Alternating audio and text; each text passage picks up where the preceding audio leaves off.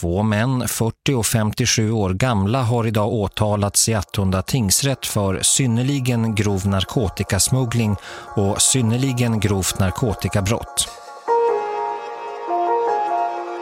Han kallade sig Ivan och sa att han var i transportbranschen. I själva verket var han polis med en kvalificerad skyddsidentitet. En infiltratör. Under tre år hade han kontakt med två svenskar i Portugal som misstänktes stå bakom stora knarkleveranser till Sverige. Nu riskerar de två svenskarna uppåt tio års fängelse för en smugglingsresa med lastbil där en annan infiltratör satt bakom ratten. I nya avsnittet av Aftonbladet Krim tittar vi närmare på Operation Costa och polisens infiltrationsmetoder. Med mig, Anders Johansson.